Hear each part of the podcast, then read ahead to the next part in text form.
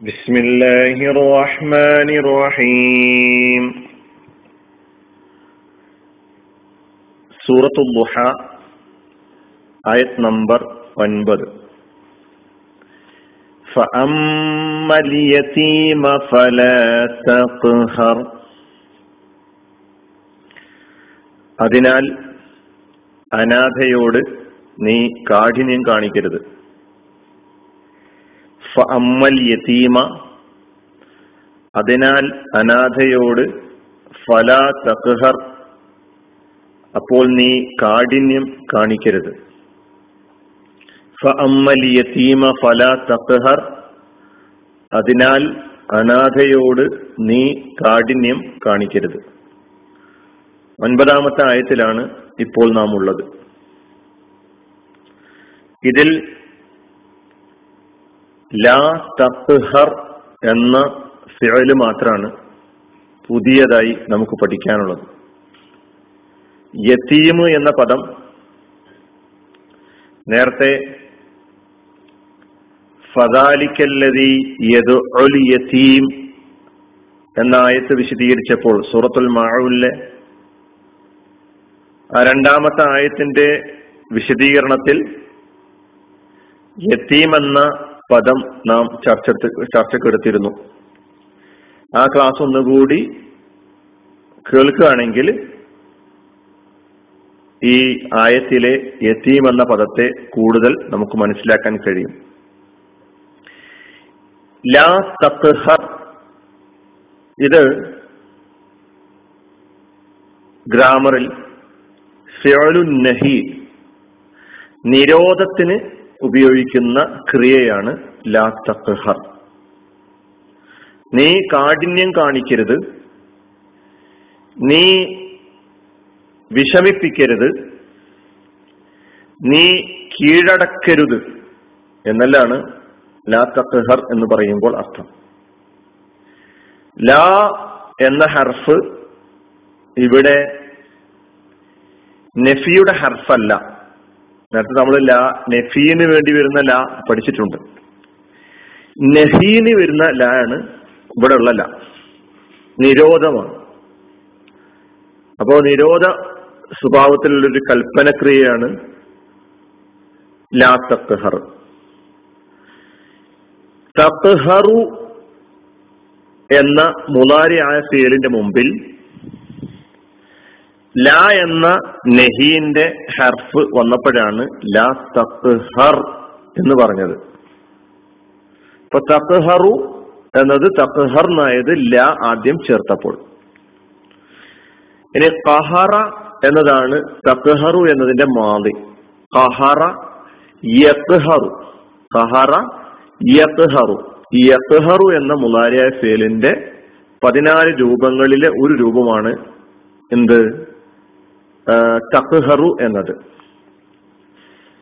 കഹറ യഹറു കഹിറൻ ഫഹുവ കാഹിറുൻ കീഴടക്കുക വിഷമിപ്പിക്കുക കഷ്ടപ്പെടുത്തുക എന്നെല്ലാമാണ് കഹറ എന്ന് പറഞ്ഞാൽ അർത്ഥം. ഇപ്പൊ തക്കഹറു മുലാരിയായ ഫേലാണ് എന്ന് പറയണ്ടേ അള്ളാഹു സുബാനഹുവ താലയുടെ ഗുണനാമങ്ങളിൽ കഹാർ എന്ന നാമം നമുക്ക് കാണാൻ കഴിയും. കഹാർ. കഹാർ ജബ്ബാർ.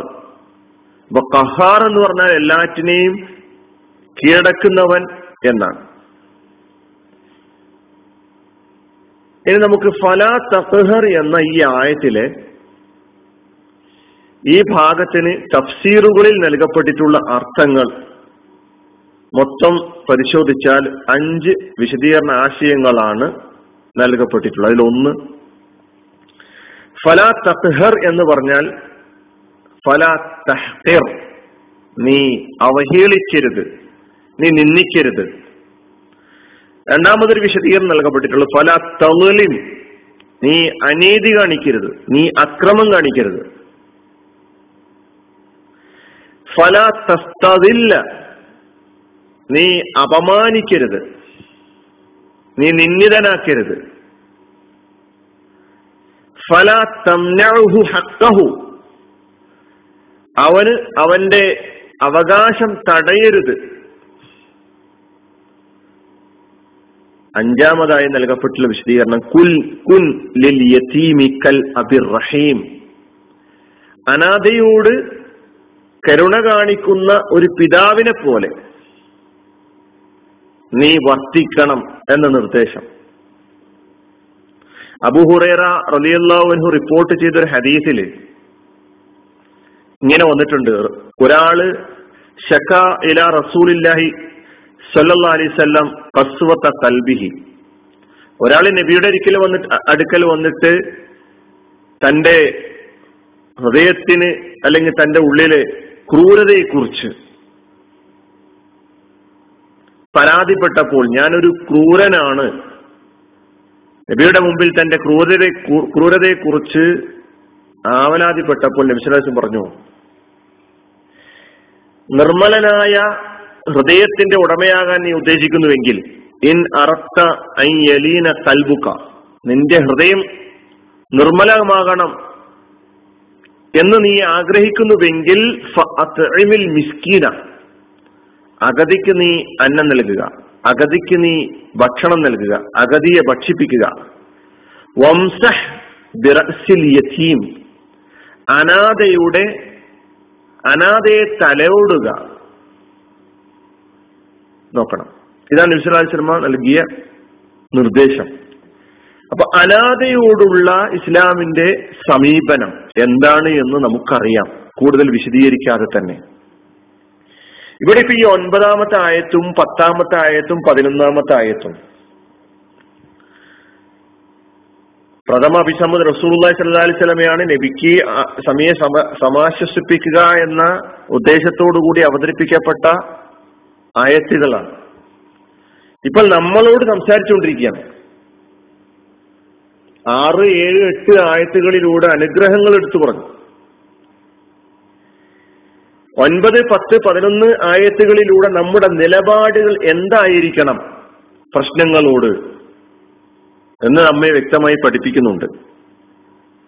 സമൂഹത്തോടുള്ള സാമൂഹിക പ്രശ്നങ്ങളോടുള്ള സമൂഹം അനുഭവിച്ചുകൊണ്ടിരിക്കുന്ന പ്രയാസങ്ങളോടുള്ള വിഷമതകളോടുള്ള നമ്മുടെ നിലപാട് എന്തായിരിക്കണം എന്ന് വിശദീകരിക്കുന്നു. നബിയോട് പറയുന്നു പ്രവാചകരെ താങ്കളെ യതീമായിരിക്കെ. താങ്കൾ ദരിദ്രനായിരിക്കെ. അള്ളാഹു സുബാനുവ താല ഏറ്റവും വിശിഷ്ടമായ നിലയിൽ താങ്കളെ സംരക്ഷിച്ചുകൊണ്ട് അനുഗ്രഹിച്ചു. അതുകൊണ്ട് താങ്കളുടെ കയ്യാൽ ഒരനാഥൻ ഒരു ദരിദ്രൻ അന അനീതിക്ക് വിധേയനായിക്കൂടാ. അക്രമിക്കപ്പെട്ടുകൂടാ. പീഡിപ്പിക്കപ്പെട്ടുകൂടാ. എന്ന് അർത്ഥശങ്കക്കിടയില്ലാത്ത വിധം റസൂർല്ലാഹി സല്ലാ അലൈഹി സ്വല്ലമക്ക് ആദ്യം നൽകപ്പെട്ട നിർദ്ദേശങ്ങളിൽ തന്നെ കാണാൻ കഴിയണം.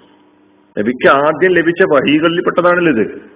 നമസ്കാരം തുടങ്ങിയ അനുഷ്ഠാന കർമ്മങ്ങളെ കുറിച്ചുള്ള നിർദ്ദേശങ്ങൾ വരുന്നതിന് മുമ്പ് തന്നെ സാമൂഹിക പ്രശ്നങ്ങളിൽ ഇസ്ലാം ശക്തമായ ഇടപെടലുകൾ നടത്തിയിട്ടുണ്ട് എന്ന് നമുക്ക് വായിക്കാൻ കഴിയുന്നു. ഖുർആാനിന്റെ ആയത്തുകളിലൂടെ നാം കടന്നു പോകുമ്പോൾ മക്കയിൽ അവതരിച്ച ആയത്തുകളിൽ ആദ്യകാലങ്ങളിൽ അവതരിച്ച ആയത്തുകളിൽ തന്നെ സമൂഹത്തിന്റെ പ്രശ്നങ്ങൾ മറന്നുകൊണ്ടുള്ള അശരണരുടെ പ്രയാസം അനുഭവിക്കുന്നവരുടെ ബുദ്ധിമുട്ട് അനുഭവിക്കുന്നവരുടെ പ്രശ്നങ്ങൾ അവഗണിച്ചുകൊണ്ടുള്ള ഒരു ഈമാൻ ഒരു ദീൻ ഒരു ഇസ്ലാം ഒരു ഖുർആാനിക ജീവിതം സാധ്യമല്ല എന്നാണ് പഠിപ്പിക്കുന്നത്. അതുകൊണ്ട് നമുക്ക് ചുറ്റുമുള്ള അനാഥരോടുള്ള അശരണരോടുള്ള പ്രയാസം അനുഭവിക്കുന്നവരോടുള്ള നമ്മുടെ നിലപാട് ഫല കഹറിന്റെ അതീശത്വത്തിന്റെ കീഴ്പ്പെടുത്തുക എന്നതിന്റെ കയ്യൂക്കുള്ളവൻ കാര്യക്കാരൻ എന്നതിന്റെ നിലപാടാവരുത്. നേരെ മറിച്ച് അവരെ തലോടാൻ അവരെ കൂടെ കൂട്ടാൻ അവരുടെ പ്രശ്നങ്ങൾ പരിഹരിക്കാൻ അവരുടെ പ്രശ്നങ്ങൾ ചോദിച്ചറിയാൻ. ഇതാണ് നമുക്ക് നൽകപ്പെട്ടിട്ടുള്ള നിർദ്ദേശം. അതിനാൽ അനാഥയോട് നീ കാഠിന്യം കാണിക്കരുത്. അള്ളാഹു സുബാനുവ താല ലോകത്ത് പ്രയാസം അനുഭവിക്കുന്ന ആളുകളുടെ പ്രശ്നങ്ങൾ പരിഹരിക്കാൻ ലോകത്തുള്ള വിശ്വാസികൾക്ക് തൗഫീക്ക് നൽകി. സന്മനസ് നൽകി അനുഗ്രഹിക്കുമാറാകട്ടെ. വാഹുദാവാൻ അലഹമുല്ലാഹി റബുലാലമീൻ അലൈക്കും വറഹമത്തല്ലാഹി വബർക്കാത്തു